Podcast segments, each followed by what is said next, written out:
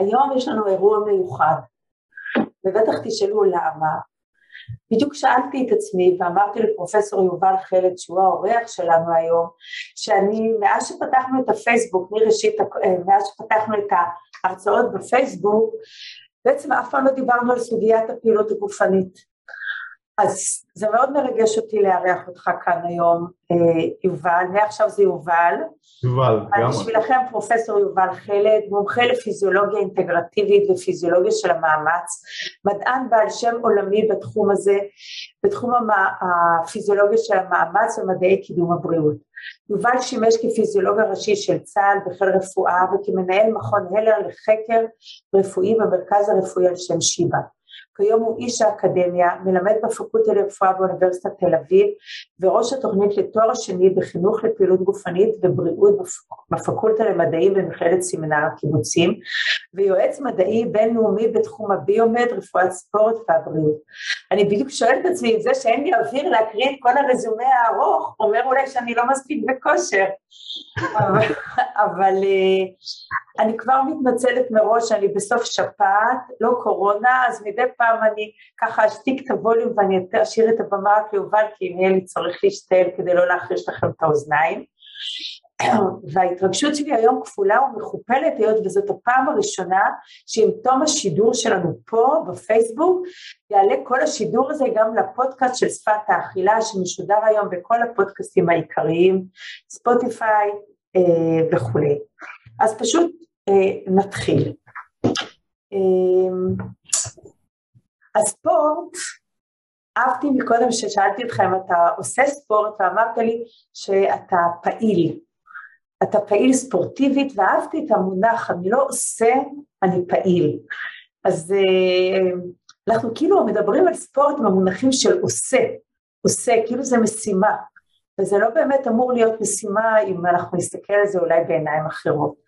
הספורט כפי שאני רואה אותו, כרוך הרבה מאוד בהתאמה אישית, בחוויה סובייקטיבית, אבל עם זאת, בחברה שלנו, ובעיקר עם כל ההנחיות בארגון הבריאות העולמי, כל הזמן יש לנו הנחיות חיצוניות, מה צריך לעשות, כמה זמן צריך לעשות ספורט, איך צריך לעשות אותו, ובמובנים רבים הוא הולך צמוד עם תעשיית הדיאטה, שכל הזמן אומרת לנו מה לאכול, כמה לאכול, מתי לאכול, ובעצם שניהם מדברים באותה שפה, שפה של שליטה, של כוח, של הנחיות חיצוניות. שניהם נאמנים לחוץ ולא פנים על האדם.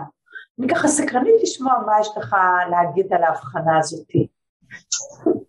אז קודם כל תודה שהזמנת אותי, אני רואה בזה הזדמנות טובה באמת לשתף מהידע ומהניסיון שלי.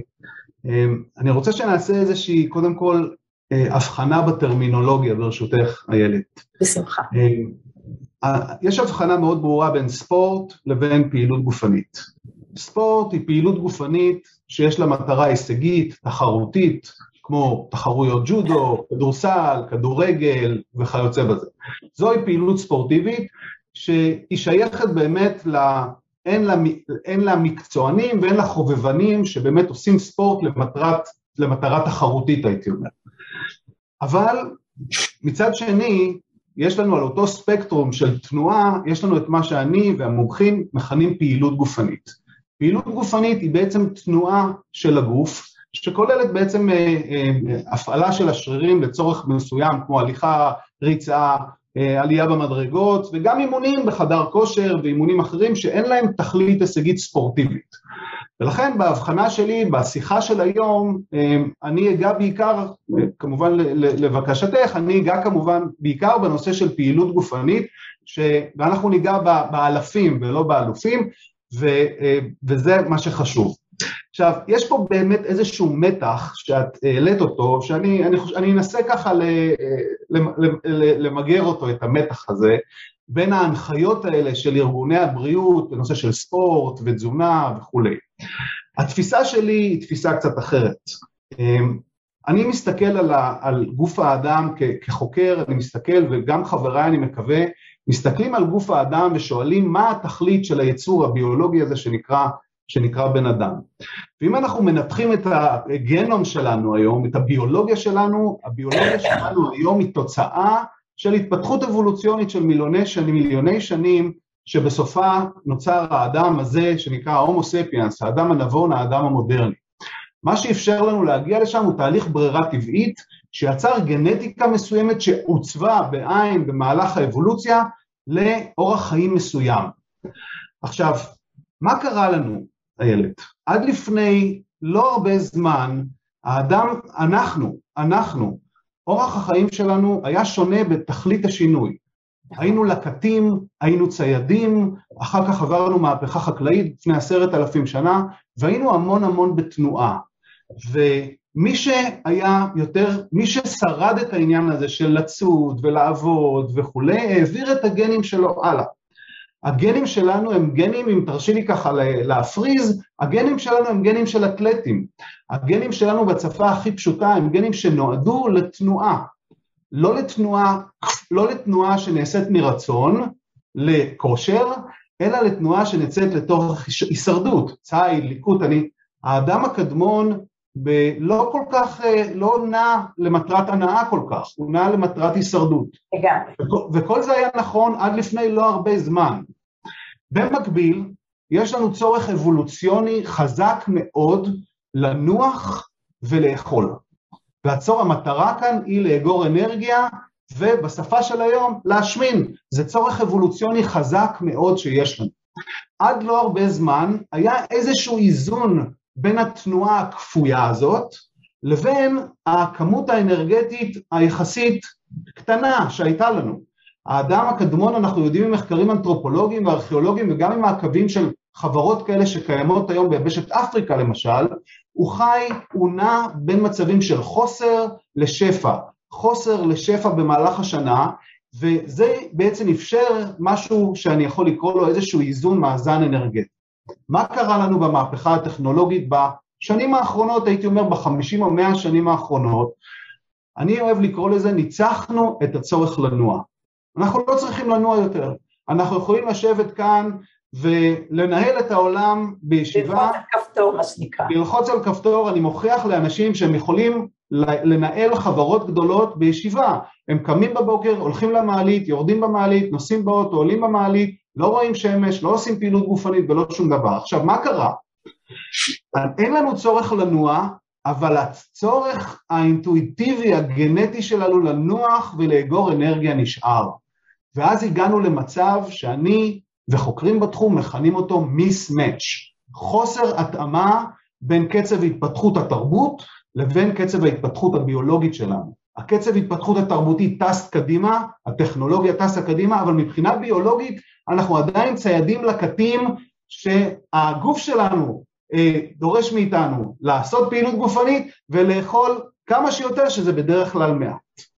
ומה שקרה שהמיסמאץ' הזה יצר את מה שמכונה היום מחלות מיסמאץ' או מחלות כרוניות, שבתוכם יש לנו את מחלות הלב, יתר לחץ דם והשמנה פתולוגית וסוכרת וכו', והם נקשרים מאוד מאוד מאוד לאורך החיים שלנו.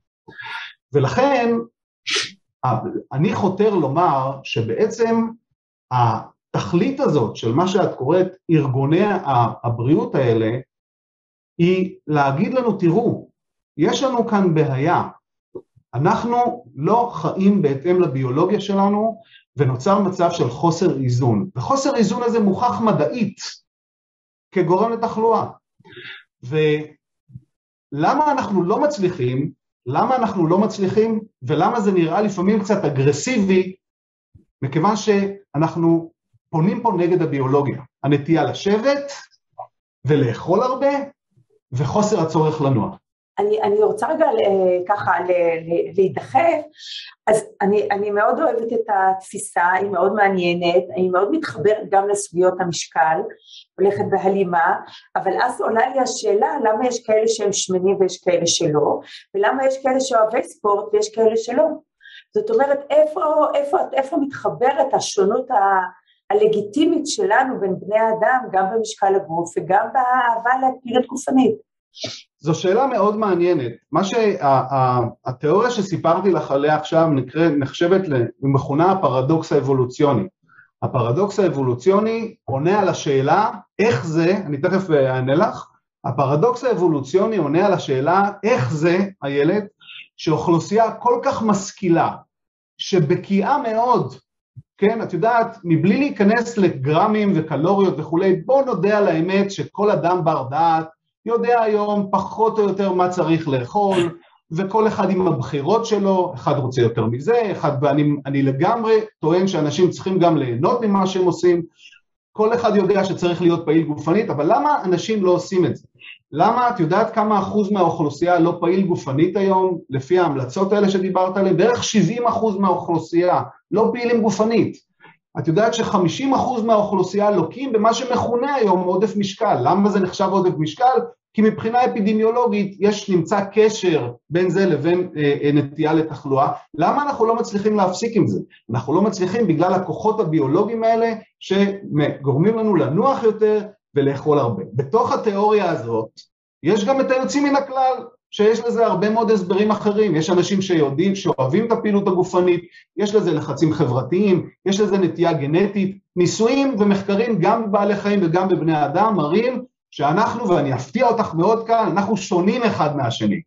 יש אנשים, כן, יש אנשים שיש להם נטייה לרזון, ויש אנשים שיש להם נטייה להשמנה, ויש אנשים שאוהבים פעילות גופנית ולא, וזה נכון מאוד, אבל כשאני מסתכל על האוכלוסייה, התיאוריה הזאת מתאימה לאוכלוסייה, לממוצע של אוכלוסייה, תמיד באוכלוסייה יש את היוצאים מן הכלל, ואגב, חלק מהיוצאים מן הכלל, זה חלק מהאוכלוסייה שבאמת מקשיב לעובדות האבולוציונית האלו, החליט שהוא מאמץ אורח חיים שיותר דומה לנטייה הביולוגית שלו, אוכל קצת פחות, נע קצת יותר, והסוד הוא, ורק לאחרונה התפרסם עוד מחקר שמראה שכשאנחנו עושים פעילות גופנית לאורך זמן, לצורך העניין כמה חודשים, הגמישות של המוח, ה-brain plasticity שלנו, מייצר יותר למשל אופיאטים, שגורמים לנו ליהנות מזה. ואז אנחנו, ולכן גם כשאמרתי לך בשיחה הקודמת,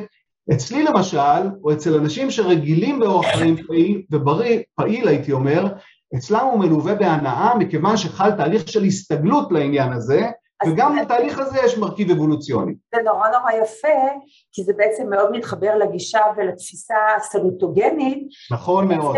וזה ממש מעולה, זאת אומרת, מה שמוביל אותי לדאוג לעצמי, זה בעצם הצורך שלי לדאוג לעצמי, ולא כי אני נלחם בחולי, אלא כי בא לי לקדם בריאות, כי אכפת לי מהגוף שלי, וזה הולך מאוד בהלימה עם התפיסות שלנו.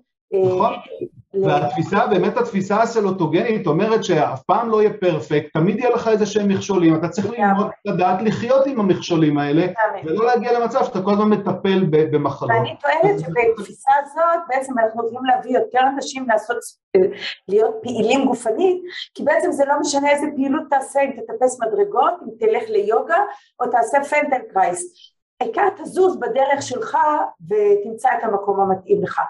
אז א', אני ממש נהנית לשמוע את זה, ממש, אז זה משאיר לי איזו שאלה לא פתורה, אם אנחנו יודעים שזה המומנטום של הפעילות הגופנית, ואם אנחנו גם יודעים שפעילות גופנית לא מורידה במשקל, זאת אומרת, פעם אמרו תעשה, זה מרזה, וגם אמרת ש70% מהאוכלוסייה לא פעיל מספיק גופנית, בוא נגיד לא מספיק, לא פעיל, ו-70% מהאוכלוסייה נמצא עם עודף משקל והשמנה פתולוגית.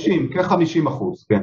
זה הולך באיזושהי אלימה מסוימת, אז אני מנסה להבין איך בכל זאת כל תעשיית הספורט כורכת את עצמה עם הציפייה לרדת במשקל, ומה האמת בתוך השקר הזה? כאילו, אם אנחנו יודעים שפעילות גופנית לא מרזה, למה בעצם התעשייה הזאת ממשיכה למכור את זה כאמצעי לפתות אנשים לעשות פעילות גופנית, במקום להוביל אותם ל-well-being נקודה? אז אני פה קצת ברשותך לא כל כך מסכים עם העניין הזה. אני חושב, א', אני שוב עושה הבחנה בין הספורט לבין הפעילות הגופנית. קודם כל, הרזון הוא לא חזות הכל. הפעילות הגופנית, המטרה העיקרית של הפעילות הגופנית, וככה אנחנו, מקדמי הבריאות והמומחים בנושא, מדברים על זה כל הזמן. המטרה של הפעילות הגופנית היא לשמר את המצב הבריאותי שלנו, למנוע תחלואה, וממש ממש לא מגדירים את היעד הראשון של פעילות הגופנית כמרזה, כי אנחנו יודעים שפעילות גופנית מבחינת הסך קילו קלוריות, או הסך אנרגיה שאנחנו מוצאים בפעילות גופנית, הוא משהו שאפשר אחר כך להשלים אותו בחצי דקה של אכילה של איזה עוגה או משהו כזה. או הסנטאים. אז זה לא התכלית העיקרית. לא, אני לא דיברתי עליך, לא דיברתי עליך. לא, לא עליי, אני אומר באופן כללי, התכלית של הפעילות הגופנית כפי שהיא נתפסת, על ידי המומחים בתחום, ולא על ידי התעשייה של אנשים שאומרים, בוא תתאמן תרזה, היא שפעילות גופנית היא לא, היעד הראשון שלה היא לא להרזיה, אלא לשפר ולשמר את הבריאות, ואני אגיד על זה כמה דברים, אבל אני כן רוצה לומר, לדייק פה.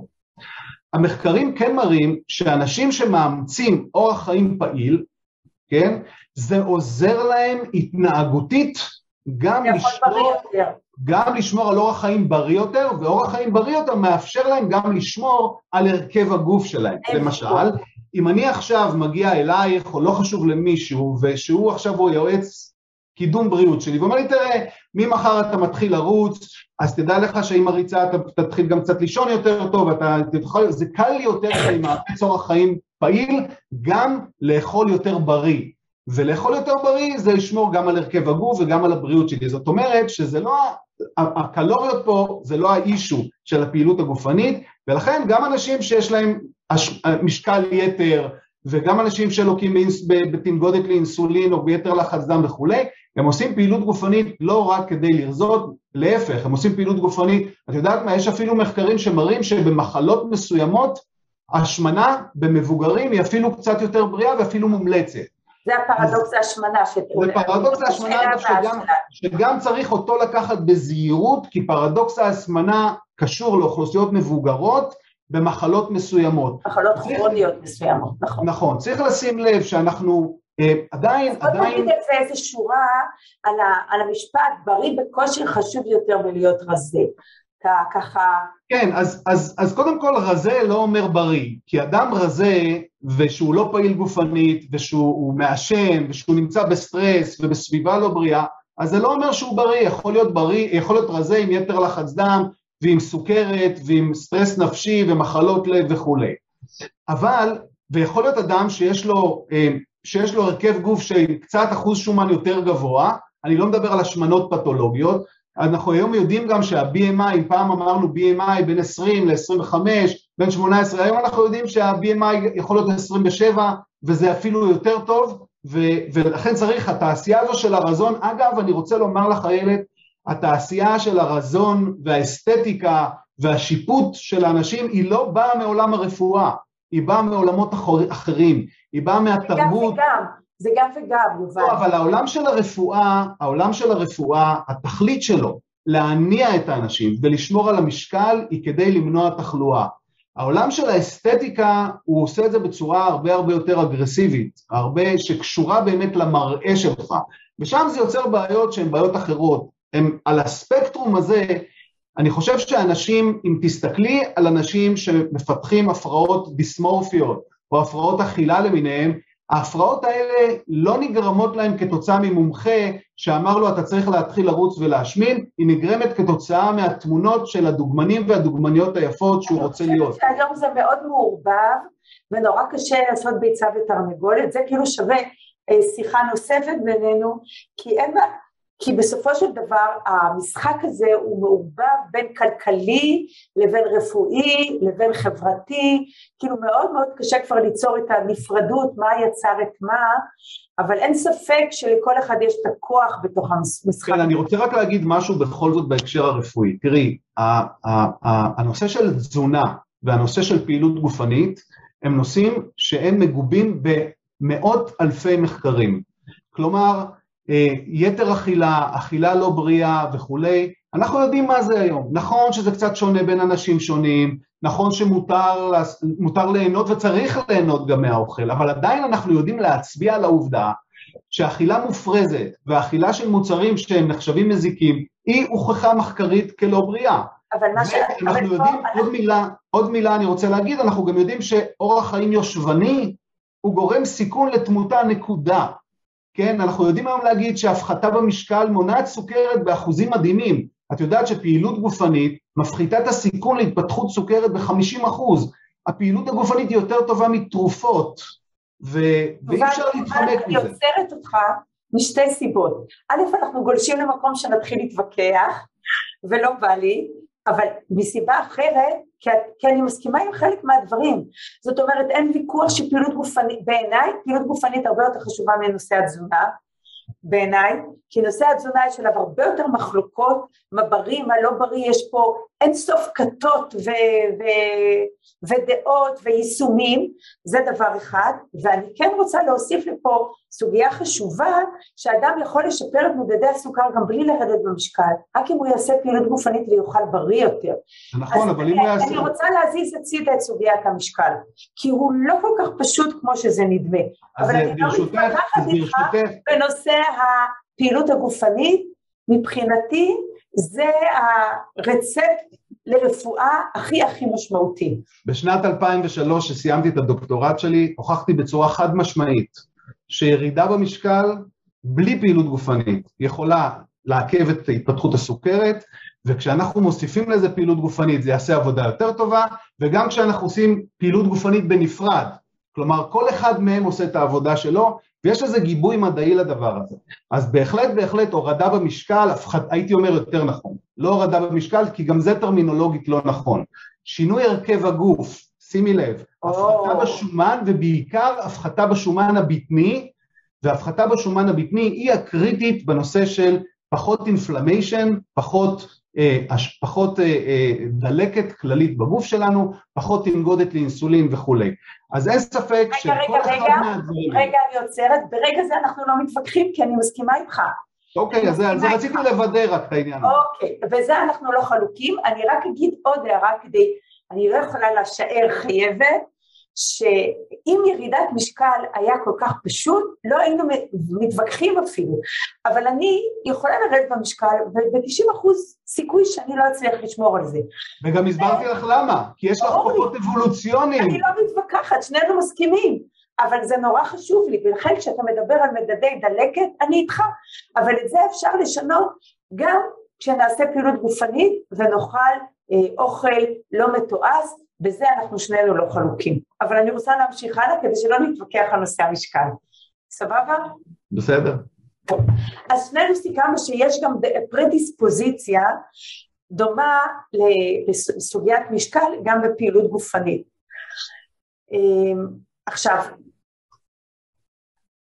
אני ככה קראתי במה שאתה כותב, וזה מאוד היה לי מעניין, ואני רוצה ככה לגעת בזה, אז האם בעצם, אמרת שמדע האפיגנטיקה טוען שאנחנו יכולים להשפיע על הגנים שלנו, ועל האפשרות שלנו להיות פעילים בצורה מסוימת, אם הבנתי נכון.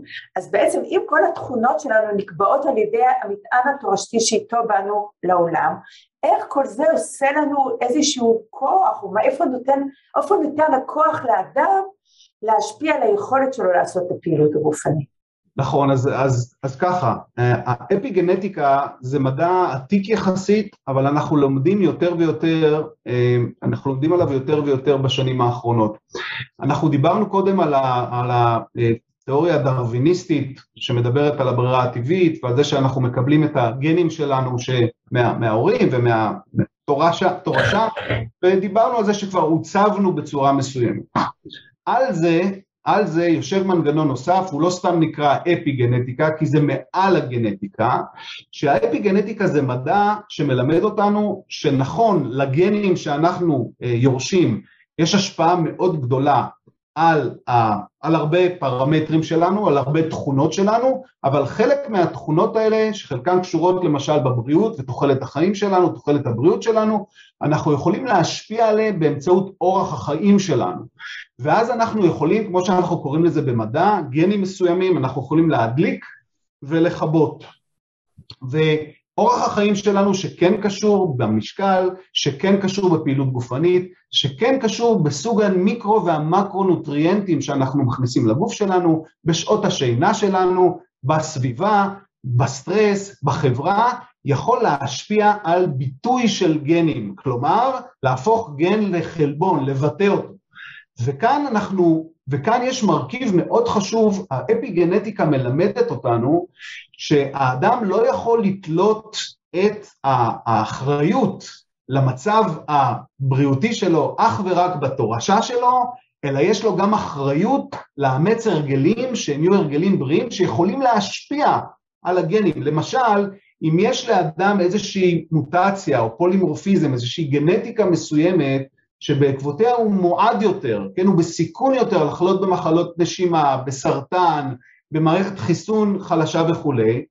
אם הוא יחיה אורח חיים לא תקין, הוא יעשן למשל, הוא יהיה בסטרס, אחוז השומן הבטני, וכל הדברים האלה שאנחנו פחות אוהבים, הסיכון שלו לייצר את החלבונים המזיקים האלה הוא גבוה, אבל אם הוא ידע לאמץ אורח חיים בריא יותר, אז הוא יכול למנוע את זה, וזה האפיגנטיקה. זה כל כך מסובך. זה כל כך מסובך, כי אני לא יודע למשל מה הגנטיקה שלך. ביום מן הימים אנחנו לכאורה בשנת 2003 המדע פענח את הגנום, אבל זה לא נכון, כי יש כל כך, זה כל כך מסובך היום להפעיל את הגנטיקה שלנו. אנחנו יודעים מה הגנים עושים, אבל יש קומבינציה בין הגנים.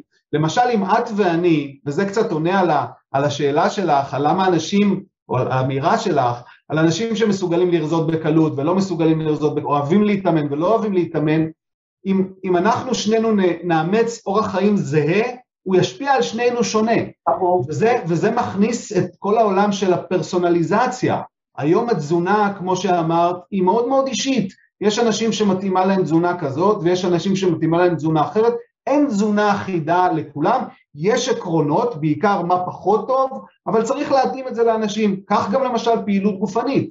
יש אנשים שמתאים להם זה יותר, ומתאים להם זה פחות, אבל ברור לנו שאנחנו לא יכולים לדייק עבור כולם, ולכן ארגוני הבריאות, כמו שקראנו להם, הם נותנים המלצות גנריות של איקס דקות בשבוע, הם עוזרים לנו, נותנים לנו מסגרת מסוימת. אני חושבת שזה מפריע, אתה יודע למה, יובל? כי אם אני יודעת שהליכה צריכה להיות מינימום 30 דקות, ואני מצליחה ללכת רק 20 דקות, אז בעיניי זה לא נחשב טוב, ואז כבר לא בא לי לעשות, או שאני מרגיש כל הזמן השם שאני לא מספיק לעשות טוב. למה בעצם צריך את כל ההמלצות החיצוניות האלה, שכל הזמן מעוררות בתוכנית מנגנון האשם? אז אני אגיד, קודם כל חשוב מאוד לתת לאנשים מסגרת, כי עוד פעם, אנחנו לא יודעים מה מתאים לילד, ומה מתאים ליובל, ומה מתאים לעוד אחד. אבל למה לתת להם? למה לא לגרות אותם שהם יחפשו לעצמם את מה שטוב להם? לא, אז אני אומר, אז אני מסביר. יש פה איזשהו רצף מסוים. ההמלצות האלה שארגוני הבריאות נותנים, שקשורות לסוגי מזון, ולפעילות גופנית, ולשעות שינה, וכולי וכולי, הן המלצות שכולן מבוססות על מחקר. שום דבר שם זה לא המצאה של אף אחד. עשו מחקרים, הם כוללות, אבל אין לנו ברירה, אנחנו עוסקים באוכלוסייה, אנחנו חייבים לתת, את יודעת, הייתי הפיזיולוג הראשי של צה"ל, כפיזיולוג הראשי של צה"ל, אני כתבתי במו ידיי, כמה צריך לישון, כמה צריך לאכול, כמה לעשות מסעות, באיזה שלבים במסעות לעשות הפסקה, כדי לא לעלות את הטמפרטורה של הגוף, כמה מלח להוסיף במסעות ארוכים, ועוד ועוד ועוד. אגיד לך שזה יתאים לכולם? ממש לא, אבל יש ברירה. האם יכול להיות פיזיולוג עבור כל חייל? רגע, אז שנייה. אז פה אנחנו... רגע, אבל אני כן רוצה להמשיך. לא, אני לא סיימתי דבר מאוד מאוד חשוב.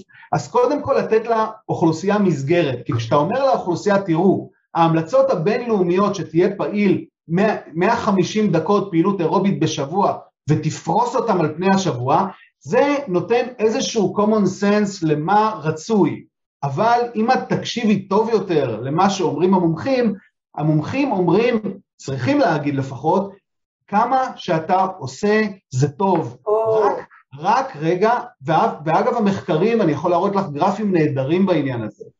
אדם שחי אורח חיים יושבני, אם הוא מתחיל עכשיו לעשות משהו, ללכת ברגל, לטייל עם הכלב, לעלות במדרגות, ללכת לקניות, רק זה מוריד לו את הסיכון לתחלואה ב10-15%, ככה. האם אפשר יותר מזה? כן.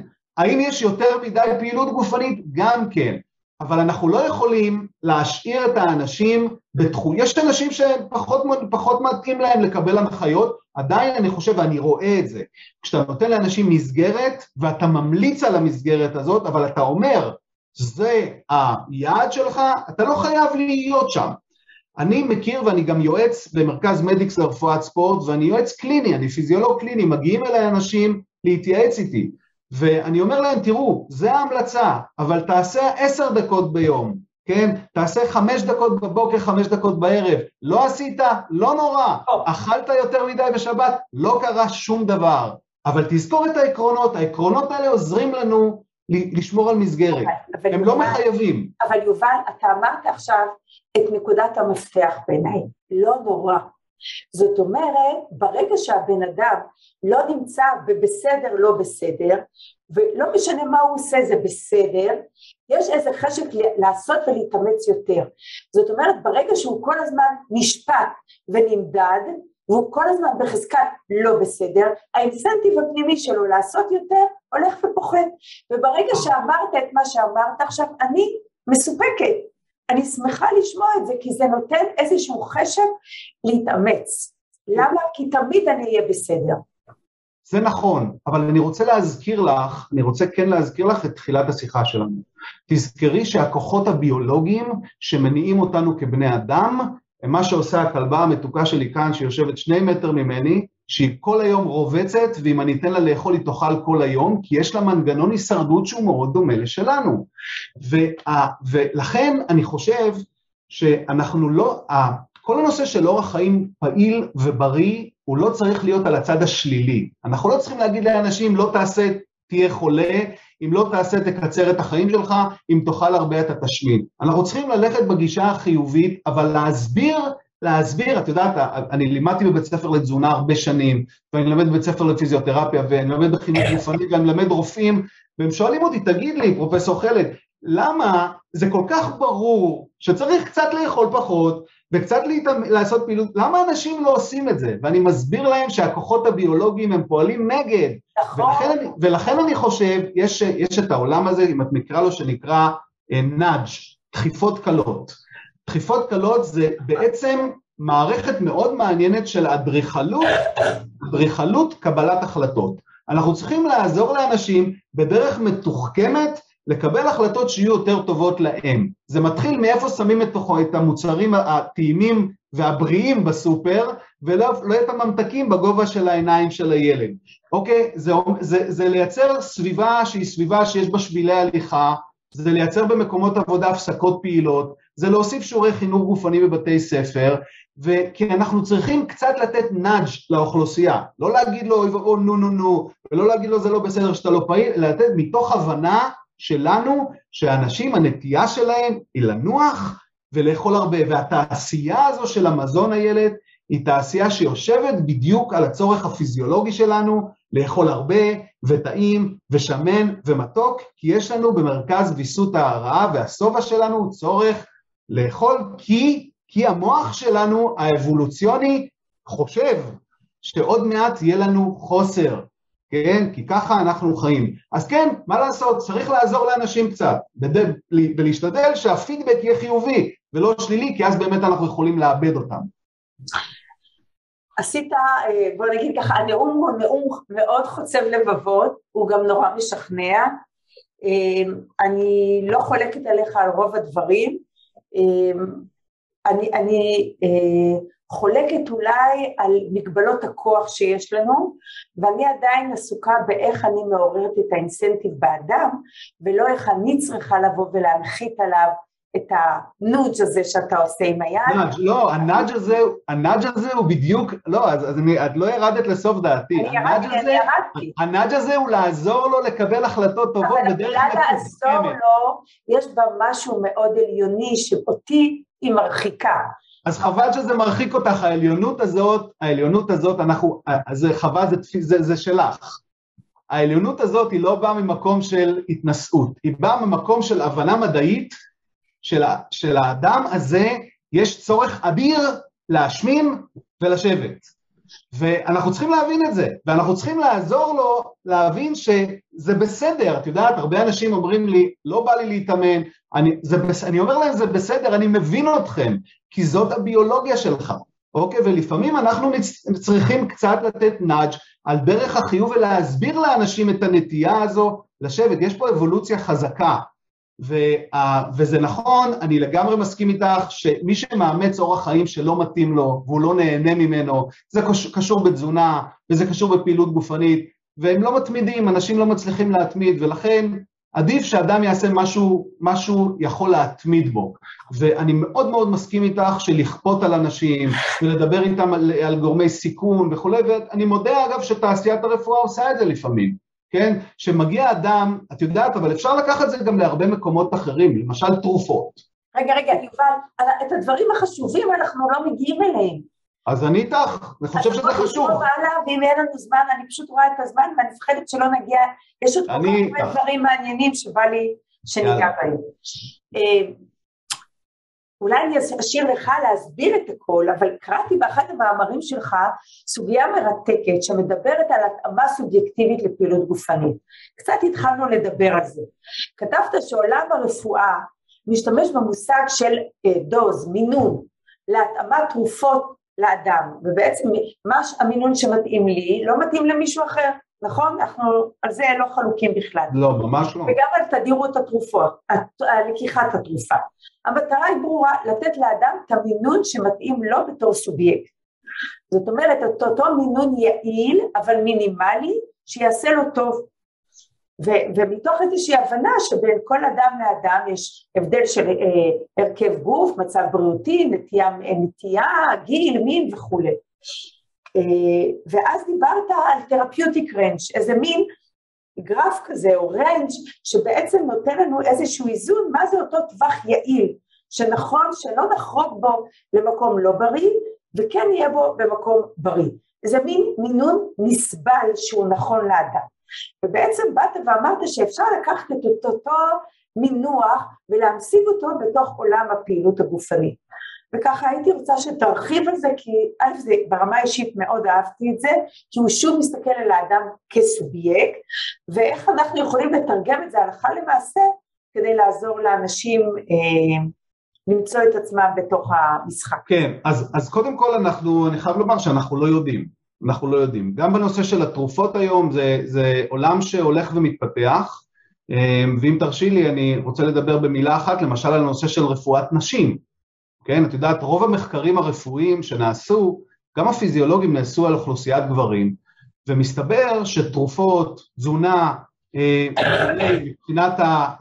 מבחינת ההרכבים, מבחינת המינונים, מבחינת הטיימים, הם שונים.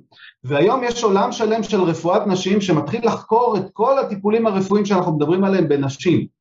לגבי הנושא של תרופות, גם כאן, העולם המדע מתחיל להתאים היום את התרופות לאדם לפי הגנטיקה שלו, כן? אנשים מסוימים מקבלים תרופה בבוקר ומגיבים לה לא טוב ויגיבו לה יותר טוב בערב, או למינון מסוים, הכבד שלהם מפרק וכו'. אז אני באמת לא יודע, המושגים האלה הם מושגים שצריכים להיות מאוד מאוד אינדיבידואליים. הזה, אז זה בדיוק המסגרת הזאת שדיברתי עליה קודם, שמדברת באמת על 2.5-3 שפעילות גופנית בשבוע, שנפרסת על השבוע, שזה האופטימל דוז אחרי שמסתגלים לו, מדברים על 2 אימוני התנגדות בשבוע, זה האופטימל דוז שמתאים לרוב האוכלוסייה, אוקיי? מדברים על אימוני שיווי משקל, אימוני כוח באוכלוסייה המבוגרת, וכו' וכו'. אבל, אם אדם רוצה לעשות משהו שיותר פרסונלי, הוא יכול לעשות את זה באמצעות מאמן או יועץ אישי, שילווה אותו ויעקוב אחרי ההתקדמות שלו. ואז הוא יכול באמת להתאים לו יותר את האימון, את התזונה, את המנוחה. יש למשל עולם שלם שאני עוסק בו, שקשור בשעון הביולוגי שלנו למשל. המחזוריות היומית שלנו... שמתאים להם להתאמן בבוקר דווקא. נכון, אלה יש את טיפוסי היום, טיפוסי הלילה, הספיגה של הפחמימות שונה בזמנים שונים שלהם. זה מאוד מאוד מורכב. להגיע למשהו פרסונלי, הוא אפשרי במידה, אבל לכן כשעוסקים באוכלוסיות נותנים איזה שהן אמות מידה כלליות. קשה מאוד לקבוע עבור כל אחד את אותו דבר, אבל בהמלצות הגנריות אני חושב שאנחנו פוגעים במרכאות או במטרה ברוב האוכלוסייה. אבל איך אני כאינדיבידואל יודעת אם לי טוב יוגה יותר, פנדל קרייס או אופניים? כי אני למשל ברמה אישית מאוד אוהבת לעשות ספורט אירובי, אופניים, טיולים ברגל וכולי. שונאת את כל מיטות הפילאטיס וגם לא מסתדרת יותר מדי עם יוגה. אבל אני כן יודעת שבפעילות גופנית שהיא אירובית אופניים, אני לא מניעה את כל חלקי הגוף, אז בראש אני מבינה שאני צריכה יוגה, בגוף שלי אני מרגישה שאני רוצה יותר לעשות רק פעילות, אז איך מוצאים את האיזון הזה, איך יודעים לאן ללכת? אז קודם כל את לא צריכה יוגה, אף אחד לא מחייב, אין שום פעילות גופנית שהיא מחייבת אף אחד.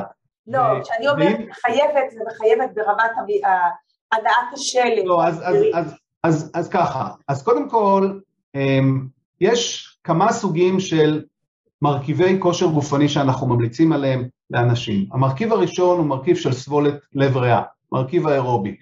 וכל מי שעושה שחייה, ריצה, אופניים, במשך כמה דקות, מעבר ל-10, 12 דקות, 20 דקות ביום, אמרתי, סביב השעתיים וחצי בשבוע, הוא עומד בהמלצות האלה, מה שנקרא לעלות דופק, לעשות פעילות ממושכת, קצת אינטרוולים, לא אינטרוולים, לכל המרשם. אם את עושה את זה, את עושה מצוין. המרכיב השני שהוא מאוד מאוד חשוב, הוא מכונה אימוני התנגדות. ואימוני התנגדות, המטרה שלהם, זה מה שנקרא לעבוד כנגד משקל. יכול להיות משקל הגוף, יכול להיות משקולות, יכול להיות, את יודעת, כל הכבלים וכו' וכו'. שם המטרה היא לשמר מסת שריר. מסת השריר שלנו מגיל 25 בערך הולכת ויורדת, ומה שקורה עם ההזדקנות, תהליך שנקרא סרקופניה, שזה ירידה במסת השריר וירידה במספר סיבי השריר. וירידה במסת השריר היא גורם תמותה בזקנה, ואנחנו רוצים להגיע לזקנה כשיש לנו מסת שריר גם גדולה וגם חזקה, ולכן אימוני התנגדות מאוד מומלצים למי שלמשל רק שוחה, או רק עושה פעילות באופניים, או רק רץ, מומלץ גם פעמיים בשבוע לעשות אימוני התנגדות. המרכיב הנוסף הוא מה שנקרא לשמור על טווח תנועה, כן? אימוני מתיחות וגמישות, ואותם מומלץ לעשות בתדירות די גבוהה, זה יכול להיות כמה דקות ביום, שיושבים בבית, עושים מתיחות, אפשר לקחת איזשהו קורס קטן, או לראות קצת ביוטיוב, לראות מה שנוח לך, לשמור על טווח התנועה, כי הרקמות שלנו מתקצרות עם החיים, בעיקר באורח חיים הסדנטרי שלנו, שאנחנו לא עובדים על טווח התנועה, ומאוד חשוב בגיל המבוגר לשמור על שיווי משקל.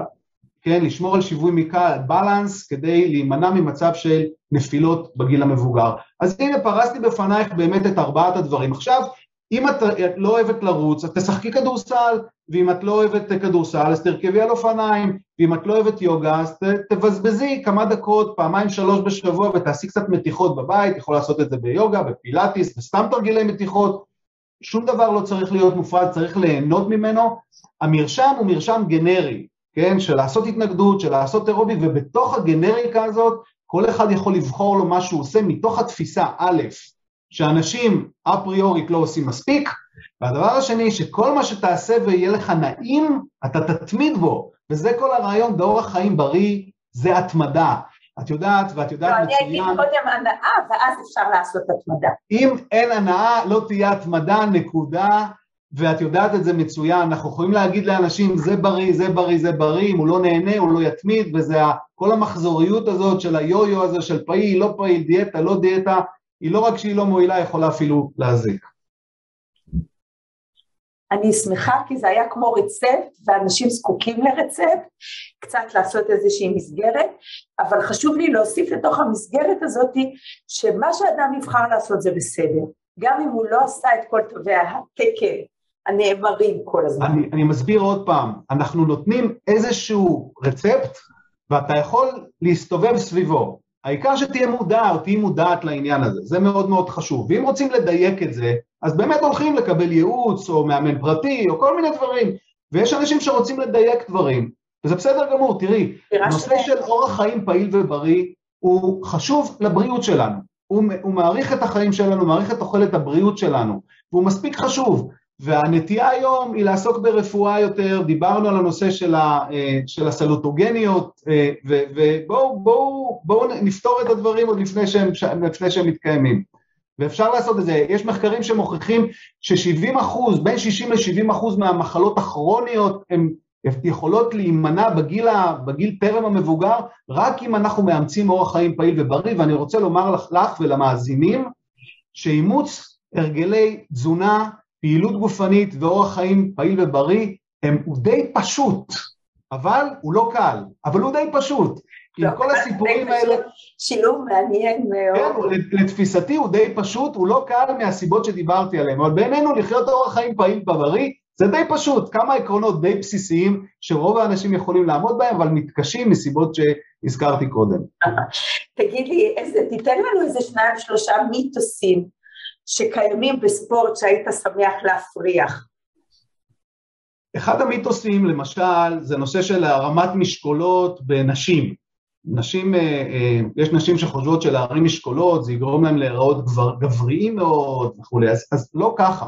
את יודעת שהמושג הזה של עיצוב הגוף, כן?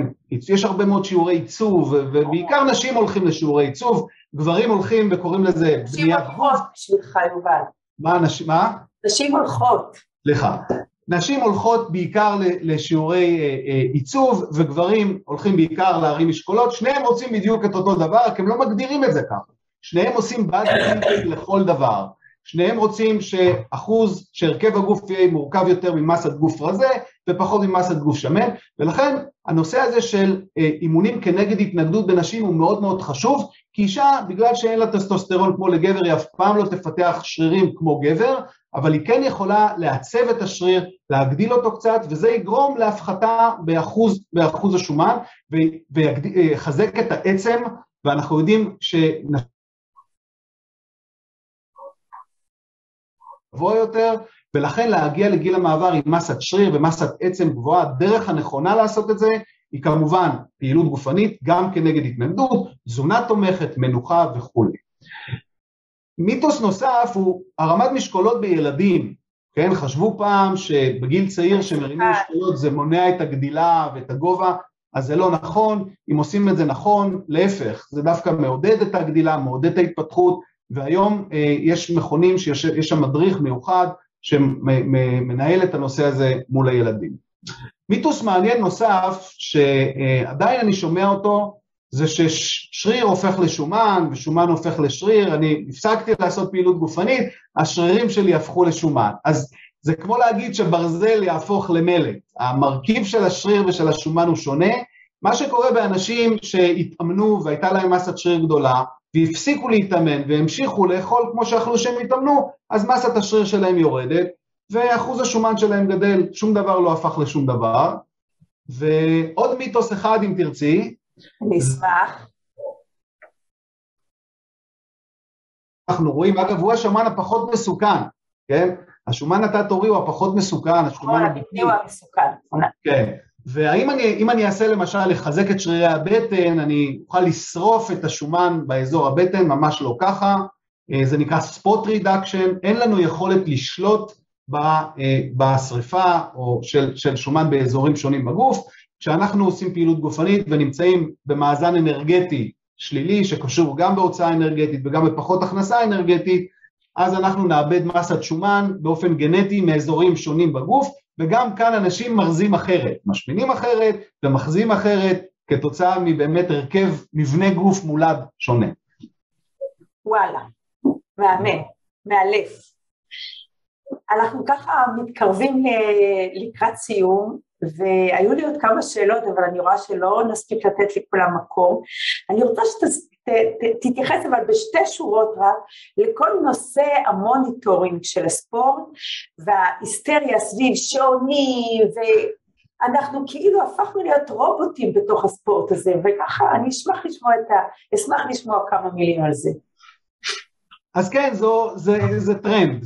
זה טרנד. התעשייה הזו היא תעשייה מאוד מעניינת של אנשים שמאמצים את אורח החיים הפעיל והבריא הזה, לוקחים את זה קצת למקום שנמצא קצת בצד מסוים אחר. אגב, בחלק מהמקרים הוא מגיע למצב של אובססיה. גם אני קורא לזה too much of a good thing. יש דברים שהם יותר מדי אוכל, יותר מדי פעילות גופנית, יותר מדי מנוחה, יותר מדי מלח. כל הדברים האלה שניתנים במידה הם בריאים ונדרשים לנו, אבל מסיבות כאלה ואחרות אנחנו עושים מהם יותר מדי, חלק מהם הסברתי, ויש גם אנשים שנכנסים לאובססיה. האם זה אומר שכל מי שהוא באובססיה יש לו מוניטורינג? לא, אבל לפעמים... אבל התופעה הזו קיימת. אני חושב שככה, קודם כל, אם המוניטורינג הזה, כן, הוא מהווה נאג', כן, אינסנטיב, להיות פעיל יותר, אני הולך עם זה. אנשים מנטרים את עצמם, מסתכלים על השעון, סופרים צעדים, מצוין, מצוין. הם נותנים לעצמם, ציון, כל עוד מה? כל עוד זה לא פוגם בהם, באיכות החיים שלהם. כל עוד זה מאפשר להם לשמור על אורח חיים תקין, שאני גם את זה לא יודע מה זה, כי זה תלוי בסביבה, במשפחה שלך, בשלב שלך בחיים. אבל אם זה משרת אותך נאמנה ומזכיר לך, כן, מזכיר לך, הנאג' הזה, שמזכיר לך, תשמע, אתה צריך עכשיו ללכת לישון, וישנת קצת פחות, ולא הלכת מספיק השבוע, אז אולי תלך, ואני, לאחד מקופות החולים נתתי גם ייעוץ בעניין הזה, ואחד הדברים שעמדנו עליהם, שהחיזוקים שם יהיו חיזוקים חיוביים, לא חיזוקים שליליים, לא להגיד לא עשית, לא טוב, אלא יופי, יופי, הצלחת וכו'. וזה לא תמיד פשוט, כן, זה לא תמיד פשוט, אז כל עוד זה עוזר לאנשים, זה מצוין, יש פה כמובן הרבה מאוד היבטים כלכליים סביב הניטור הזה, עוד פעם לדעתי, אפשר לחיות אורח חיים פעיל ובריא גם בלי כל זה, אבל כל אחד שיבחר לו איך שהוא רוצה, וזה בסדר גמור. פעם שיחקנו מחניים בשיעורי ספורט, נכון? והיום כל הספורט הפך להיות משהו מקצועני, ממותג, עם בגדים, עם מעמד. איפה אתה רואה את עולם הספורט בעוד 50 שנה? כאילו לאן זה מגיע עם זה? כאילו... אז רגע, איילת, אני עוד פעם חוזר על העניין הזה. אני עושה הפרדה מאוד ברורה בין משחק מחניים בבית ספר לבין ספורט. זה שני דברים שאני רואה אותם שונים לגמרי. אז רגע, אז אני שאלתי שאלה מההתחלה, אתה צודק. אז פעם שיחקנו מחניים, והמטרה באמת הייתה לרוץ הרבה, לשחק. היום כל עולם הפעילות הגופנית הפך להיות מקצועני, ממותג, אופנתי, עם ביגוד מסוים, עם סטייל מסוים, עם נראות מסוימת, ופה קצת מתבלבל לי בין הפעילות לשמה, לבין כל הגאדג'טים שנכנסו מסביב, וכאילו על רקע של כל זה, איפה אנחנו מתגלגלים עם עולם הספורט? אז תראי, אני חושב שזה לא לקמרי מדויק, אל תשכחי שמי שבולט, זה באמת האנשים האלה שהם מתבלטים, יש הרבה מאוד אנשים שהם עושים, משחקים לצורך העניין בשפה שלך, הם עדיין משחקים מחניים, עדיין יש חבר'ה שנפגשים שעמיים 3 בשבוע ומשחקים כדורסל, ורצים בפארק הירקון, והולכים ברגל עם בת או בן הזוג, ועם הכלב, ורצים בבוקר, אני רואה אותם פה לידי, בבית, והם לא, אין להם שום גאדג'טים, והם לא לבושים מיוחד, אז אני לא בטוח שזה מדויק, כי בסופו של דבר מי שבולט, זה מי שיותר צבעוני, והתעשייה הזאת, אני עוד פעם, אני מסתכל עליה באופן אמביוולנטי במידה מסוימת. מצד אחד, יש פה איזשהו תהליך, שיש פה איזשהו עניין חברתי, שאנשים עושים קצת יותר מדי, ולא תמיד זה טוב, כן, אנחנו מכירים היום בגילאים, בעשורים האלה, שאנחנו קוראים להם לפעמים משברי אמצע החיים, שאנשים נכנסים באמת לאיזושהי סחרחרה, של הופכים להיות טריאטלטים בגיל 50 או 60, ורצים ונפצעים, וביגוד וכולי, אני לא יכול להלין על כך, כי זה הצורך האישיותי שלהם, וזה בסדר גמור, אני לא מבקר אותם על זה, למרות שאנחנו גם מכירים באמת לא מעט מקרים, שזה יכול להרוס קצת חיי משפחה, לגרום לפציעות וכולי. אבל יש גם מצד שני, אני אומר שאם עכשיו אתה או את מצטרפת לקבוצה של רצים, וזה גורם לך לנוע, כי יש לך איזשהו לחץ חברתי חיובי, שאת צריכה להגיע ביום שני, שלישי וחמישי, לרוץ את 5 קילומטר, וכולם יש להם גם חולצה מתאימה, אז זה יוצר, אפשר להסתכל על זה גם בחמה החיובית, שאם אתה הולך עכשיו לחוג זומבה, או את הולכת לחוג זומבה, ואת הולכת גם לפגוש את החברות, ואנחנו יודעים היום שפעילות גופנית שנעשית בקבוצה, היא בריאה יותר מפעילות גופנית שנעשית לבד, והיא גם מאפשרת את ההתמדה הזו, כי אם אתה לא הולך ואתה נהנה מהמאמץ, או נהנית מהמאמץ, אז לפחות את נהנית מהקבוצה. כך שצריך להסתכל גם על הצדדים החיוביים, שיש גאדג'טים, שיש ניטור, שיש טרנדים. אתה יודעת, ג'ין פונדה בזמנו, ואת ואני מכירים, אני מניח שחלק מהצופים שלנו לא יודעים על מה אנחנו מדברים, יצרה אם את זוכרת את המדרגה הזאת.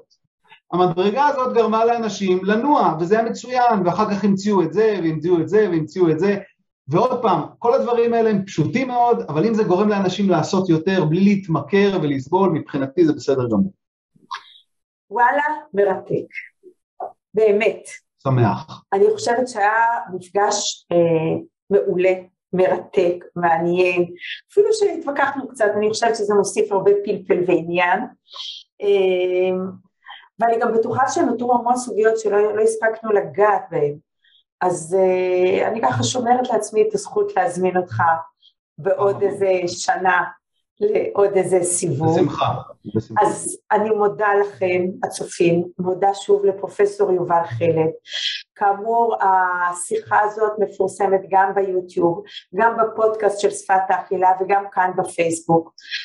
תודה עצומה לבן שלי אלון, שבאופן מאוד מאוד עקבי, כל פעם אחראי על כל הפירוטכניקה מאחורי התוכנית, ואני יכולה לגלות לכם עכשיו שהמפגש הבא יהיה באמת שונה. אני לא אראיין בו איש מקצוע, אני אראיין בו אדם, יותר נכון אישה, את אינבלדו, שהיא סיימה טיפול כאן בשפת האכילה לפני 16 שנים, ויחד חשבנו ששיח בין שתינו, בינה וביני, יכול לפתוח לכם דלת מאוד מאוד סקרנית על עולם הטיפול בשפת האכילה. אז אנחנו ניפגש כאן, אינבלדו ואני, בעוד כשלושה שבועות, ב10 ליולי, ב8 בערב. לילה טוב לכם ולהשתמע. ושוב תודה.